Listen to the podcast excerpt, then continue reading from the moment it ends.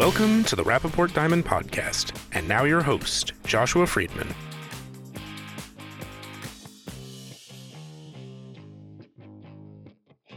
Welcome to the Rapaport Diamond Podcast. I'm Joshua Friedman, news editor at Rapaport, and today's episode is about the inaugural lab grown diamond symposium, which took place on July the 10th in Dubai, organized by the Dubai Multi Commodity Center, the DMCC. Our special guest is Amish Shah, founder of Altr Created Diamonds and jewelry brand Jawar, which the company launched earlier this year. Amish was a participant in one of the panels at the conference and gives his reflections on the event and his views on the latest trends in the sector.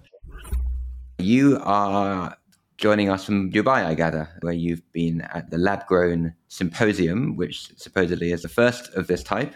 Firstly, just to deal with the most important things, I understand that the dress code was jeans and t shirt to reflect the nature of the lab grown diamond industry. Did you wear jeans and t shirt? And was this dress code enforced? Thank you so much, Joshua, for having me on the podcast. Yes, the symposium was dressed in sharp casuals. There were a variety of people between jeans and great polos, jeans and shirt. I myself, I love styling. So while I did get a pair of nice, colorful pants from New York to wear them after coming to Dubai, I said, you know what? I need to just get relaxed linens. Got a nice shirt, had it tucked out in a bright green color in beige pants. So I think the best part was being that it was a technology conference versus a diamond conference, people were in an energetic mode, not only through their clothing being relaxed, but it's also relaxed to the mind to think and talk. So, yes, it was a great opening and getting to see people in this industry dressed in a very relaxed form. Now, just to kind of summarize what it was, this was a one day conference symposium organized by the DMCC in Dubai, devoted to the lab grown industry. So there were panel discussions and speakers about lab grown. Is that correct? And how, how would you describe the event? How was it? The lab grown symposium was world's first conference dedicated to the category by DMCC under the leadership of Ahmed bin Sulayem. It was full of energy, excitement, and education. I think the three E's is what I would focus on. We're taking a step back, Joshua. If you take like four years back during the Dubai Diamond Conference in 2019, stalwarts from the Earthmine Diamond category, Stephen Lussier and Stuart Brown representing the category, and William Shore, Bill from Caspian Capital, and myself are present here to have a very open discussion while the opportunities, challenges, and debate where the category would move. What happened during that panel changed everything. The category numbers, if you think from a systems perspective, production is up five times. The growth of category from about less than 10% is at almost 50% retail. And the mine diamond dealers, be it the sightholders or that, they were on the fence crossed the line. This was where Dubai's role really starts in the category and how it welcomed an open conversation when most part of the world, every diamond exchange, every diamond boards had said no. The lab grown symposium that happened yesterday was again a historic event because it brought everybody under one roof. You know, you had miners, you had lab grown diamond producers, you had banks, you had retailers from America, India, Europe, Middle East, and different countries. You had wholesalers, you had brokers. So you had everybody the one room, stakeholders that are looking to see how to evolve this category to stand on its own feet. And I think that's where I would love to quote what Ahmed bin Sulayem's opening speech he had said that it's about building the lab grown diamond industry's own bright future. And the best part I would surely like to say, Joshua, here, that this symposium was not about lab grown versus mined. You know, a lot of times the conversations are so focused on that. The best part about this conversation was that it was a productive and a positive conference versus being a conference where or a panel debate where people are throwing dirt on each other. And that's why from the dressing to the atmosphere it was all about provoking people for positive conversations on how do we build the category. It was highly interactive. That's one thing I surely do want to mention. Anish Agrawal from Gemdex, who was the moderator for all the three panels and hosted it. The best part, the way he actually curated the event was that During the panels, people were polling. During the panels, everybody in the seating was actually interacting. And before and after the panels, or even at the end of symposium, there was an open mic.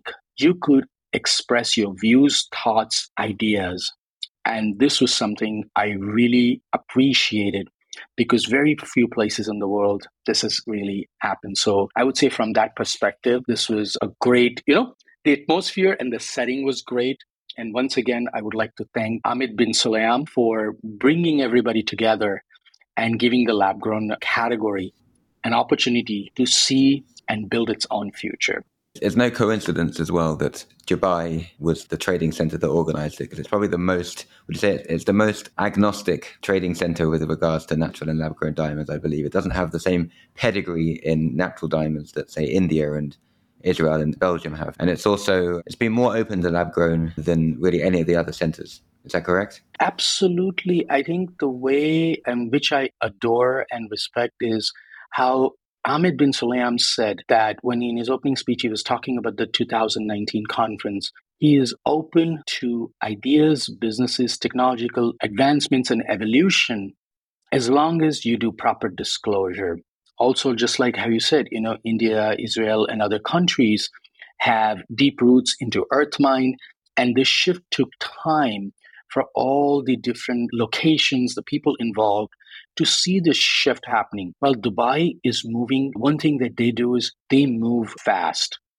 That's why when they gave an open, allowed an open panel to be discussed in 2019, what came out of that panel was a lot of companies that dived into it because there was an open conversation. And I think it doesn't surprise because if you look at the numbers, you know, last year they did $1.5 billion out of Dubai in lab grown. That's 123% growth.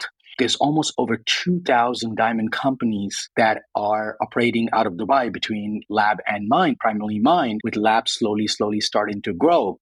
And Dubai is now the new diamond hub of the world. So it makes a lot of sense for them to bring every category and give them the opportunity to express themselves. So that I think two major stories, two major developments in the lab grown industry in the last couple of weeks. And I'm sure both of these were discussed, if not in the panel events and at least on the you know around the coffee tables. The first one being De Beers' entry into lab grown engagement rings, Lightbox's entry, which is now what three weeks ago or something. We're recording this on July 11th. What's your view on that? I mean, De Beers, as we know, originally said that it saw lab grown as being purely a product for fun fashion jewelry. And now it started to test, kind of gradually change that, and now it's starting to test you know, bridal jewelry, engagement rings with you know, center stones of up to two carats. How do you view this, and how does the lab grown industry view this? Sure. You know, everything has nostalgia involved when you have been a journey in the category. I myself have been in this for 17 years in the lab grown diamond category, and Altr was brought to market in 2016. So I'll take you to 2018 when Lightbox was first unveiled Unveiling of Lightbox to the industry was an acknowledgement of the category and that these are diamonds. It was a month and a half before the FTC, you know, announced FTC was July 2018 and Lightbox was June 2018. So that was the acknowledgement and that was the first biggest step. From my perspective, I had said thank you. We as lab grown diamond industry, and on behalf of the industry, I can say this that we would have never been able to buy this much press and get acknowledgement at the consumer level for the lab grown diamond category if Lightbox was never unveiled at that time. Fast forwarding in September 2019, the conversation was always like you said, you know, Lightbox is for fun jewelry. It's okay to lose it. It's for shallow moments. You know, if I look at that original presentation from June 2018, their presentation to the trade was primarily focused that lab grown diamonds could never represent precious moments of life or for consumers who were looking to use it, be it for engagement or for important moments. Fast forwarding to 2023, their entering into the engagement category is a testament to consumer power. It also acknowledges the fact that every corporation in the world loves EBITDA is very clear that they will make the decision once they're educated. When they saw that a earth mine diamond and a lab grown diamond, when they understood that both are the same, they are making a choice that suits their lifestyle, their affordability, and making a decision based on various other pillars. This over time, as we know, went from between 1 or 2% of the engagement ring category when we brought this category to market in 2016 to today being almost just around 50%. The 50% of the loose diamonds that are being used for the engagement rings. The fine jewelry category is now starting to transition into lab grown.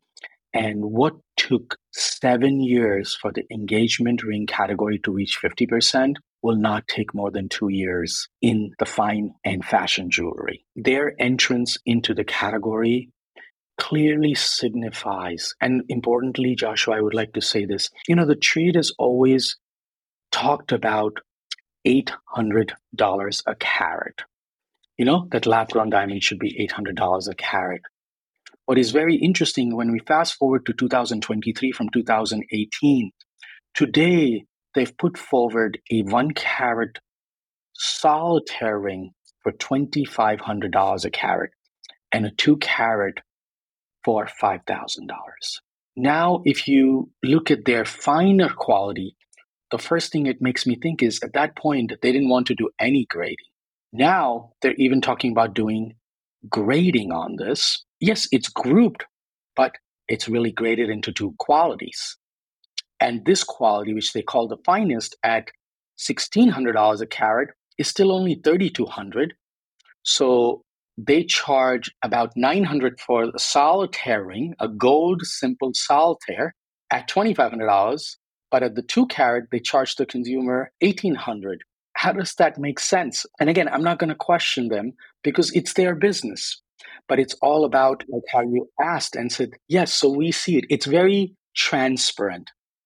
The transparency clearly say that they understand and have now accepted the opportunity that lab grown diamonds offers for the diamond industry. And as a business like i said in very simple words every business is focused on its EBITDA. And lab grown diamonds help improve your EBITDA when a product has a consumer growth of double digit month over month, year over year. In which industry would a stalwart like to lose their market share and let go of margin?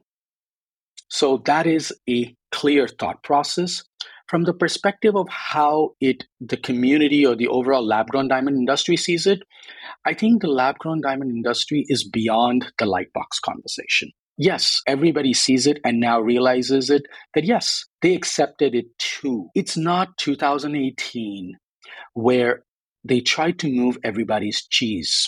At this point it actually was not as much big of a conversation during the conference because everybody who was at the conference was focused on how we will grow the category. Today, one carat at retail is sold at proper retailers, like you know, specialty retailers and that, anything between seventeen hundred and twenty five hundred dollars a carat. So what they did is they actually aligned themselves to the egg industry the industry did not need to align to them. This is very, very important to actually see that they didn't have, the industry has not had to align to them now. They're aligning to the industry. And as a representative of the lab grown diamond industry, we're just welcoming them. But at the same time, at least at the wholesale level, we have seen a sharp decline in prices of lab grown diamonds as predicted because of the higher production, which brings me on to the other major story in lab grown in the last couple of weeks, which is reports of a large bankruptcy in India. The, identity of the company is not public, but it does seem that the margins aren't there as they used to be and the prices are going on a downward trajectory that's likely to continue. So it has to be seen. Let me break it down in different parts. One thing is about the recent, you know, the link about the recent news from India about potentially an Indian grower going bankrupt At this point of time, there is no information that I have that confirms any part of that. Neither any of the banks or that have spoken about it. There was nothing about this discussed at the symposium, also. Have the margins gone down at the producer level? Absolutely. Two things have happened. Technology has evolved.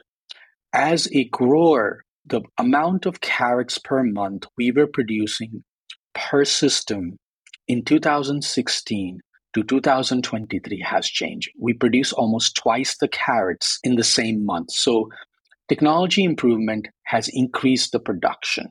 The cost of the systems between 2016 and 2023 is down to about a third. So the cost of a system is a third, and this system is producing twice the carat. So you can actually do the math. A $100 system went to $33, and this $33 system is now producing twice the output. So there is economy of scale. One is because you have more systems that are producing, and then you have the benefit of improved technology. So that is one part that's there. The other part is as competition goes up, and in any technology industry, there always comes a point in that first phase of growth that there is that angle when things settle down. Margins have to settle to what the market can accept. And this is primarily at the producer and midstream level. The retail is right now disconnected at the wholesale level. So if something was selling for 700 and today is selling for 400, yes, it is gone from 700 to 400 in the last 12 months, you know, almost like half the price. However, that has not affected the retail. The retail margins have improved. How does this affect the producers? The speed at which the new systems were being implemented or installed for further expansion has slowed down because the ROI in the growing area is lower or far lower than it used to be about three years ago, two years ago, and even a year ago. But I can tell you as a grower today that even at this point of time, with the current price per carat for rough and for polished diamonds, the growers have a healthy margin that would enable them not only to sustain, but to thrive and further grow. And like every technology industry, there will always be certain amount of smaller growers, non-organized or technologically weak that will have to weed out. And we are now in that phase.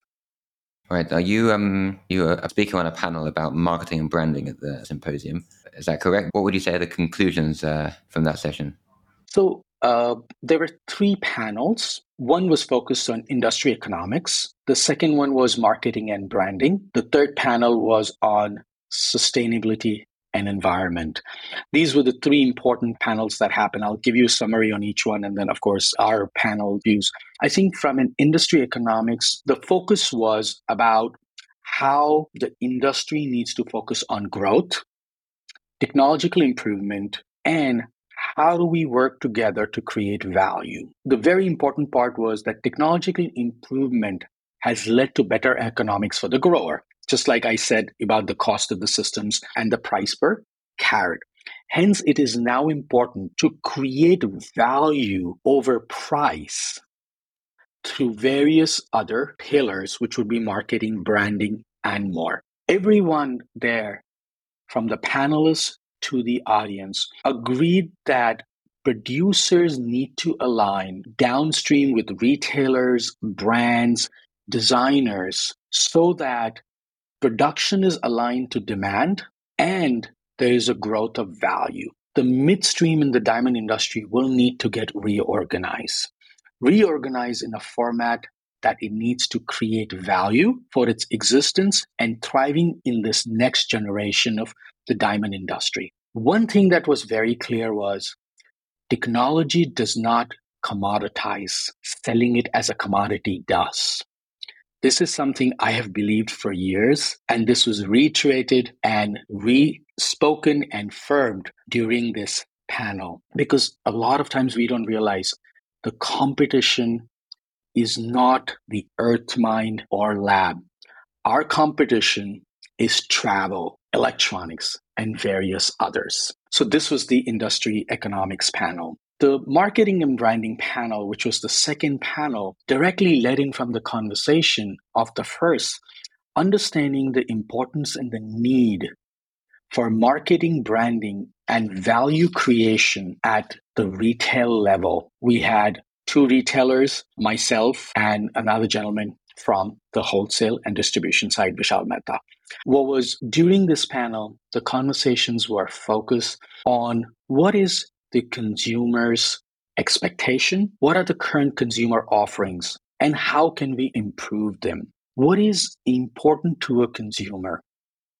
Today, lab grown diamonds offer the opportunity of not only designing jewelry, but designing diamonds, newer diamond cuts in newly designed jewelry, and all the various pillars that will focus on consumer desire. Because at the end of the day, value creation is directly relative to consumer perception of the product, the way it is packaged and presented. We had four participants on the panel, two retailers and two from the trade side. And the panel was excellent conversation between the importance on design and moving away from the conversation of component costing. And this, Joshua, was the best part of the conversation. Instead of focusing on the paint, let's focus on the art that is created on the canvas from the paint because the value is in the art, the value is not in the paint. And this was integral to the marketing and branding panel.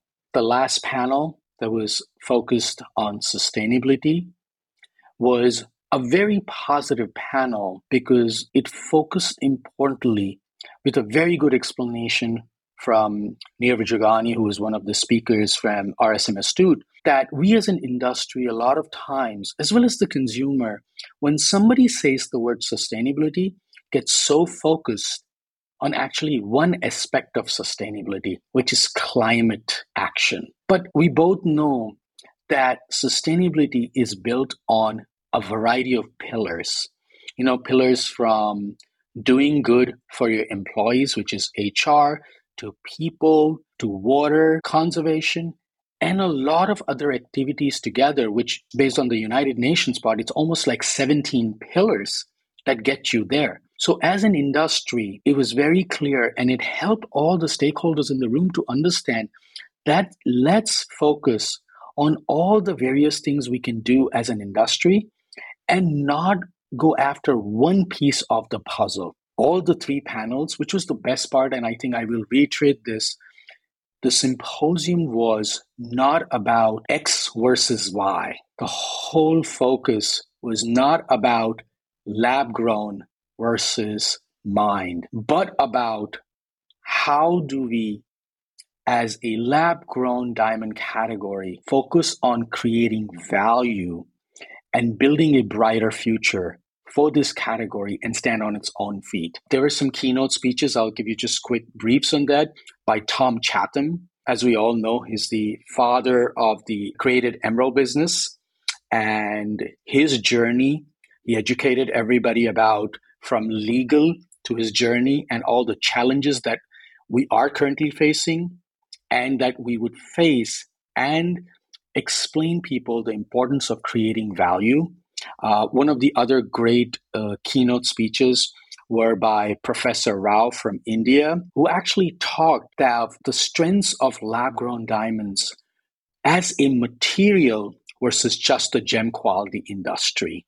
He had brought in a very nice presentation deck that explained that gem quality diamonds are only one of the six applications that will help in human improvement and technological development. The few key other things that I'll just give you quick bywords is, you know, when we think of quantum computing, and today from AI to quantum computing to the various uses, lab grown diamonds have a very long way to go.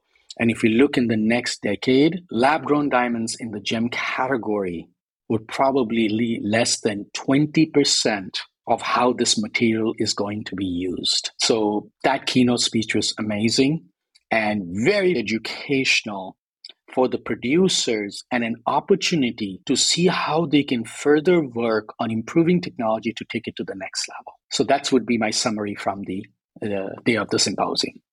Great. Just a final question about what you mentioned about sustainability, because you, know, you say that there's more to sustainability f- than climate protection. That sounds to me a little bit like the industry retreating from its focus, from its claim that you, know, you should buy lab grown diamonds because they're more environmentally friendly than natural diamonds. I think that when the category came in the earlier days, a lot of the midstream that was trying to put out the diamonds used narratives that were not defined. And one of those narratives was about that lab grown diamonds are more environmentally friendly. When it comes to the conversation about being environmentally friendly, they are environmentally friendly when backed up with the claims using solar energy, renewable energy, and ensuring that the electric that is used is coming from such sources. What was very important during this panel was not about taking a step back from what is being said, but is ensuring that the key growers are backing up their claims for everything that is being said. Today, working conditions in India in the diamond factories that are cutting lab grown diamonds is far superior than so many industries. And this is for our entire diamond industry. I think this symposium will help get everybody moved to the, a clear next level narrative that will help lab grown diamonds stand on its own feet, building a better and a brighter future in products that are, of course, going to do with jewelry, but even outside jewelry. And when we focus on jewelry, it is going to have design and other conversations. So, design, marketing, branding. Three important pillars backed with communications, education, and ultimately a support from the overall industry. Well, Amit Shah, thank you very much. It, it, sounds like I should have been there myself, but this was the next best thing. So uh, I appreciate your insights and your, uh, I guess you could call it reporting on this event for us. And uh, I'm pleased that you've joined us on the podcast. Thank you very, very much. I would say it was an amazing event, historic event. I would like to thank Ahmed bin Sulayem once again for hosting this event under the DMCC umbrella. And even though it was about 125 degrees of real feel outside, the heat inside the room was actually the energy and the three E's, as I had mentioned, for everybody who was participating. So thank you very, very much for inviting me on this podcast. Okay, thank you very much. Thank you for listening to this episode of the Rapaport Diamond Podcast. For more discussions, news, and analysis about the diamond industry, visit us at rapaport.com. Follow Rapaport Group on Instagram and follow Rapaport on Facebook, Twitter, and LinkedIn. And don't forget to subscribe to get future episodes.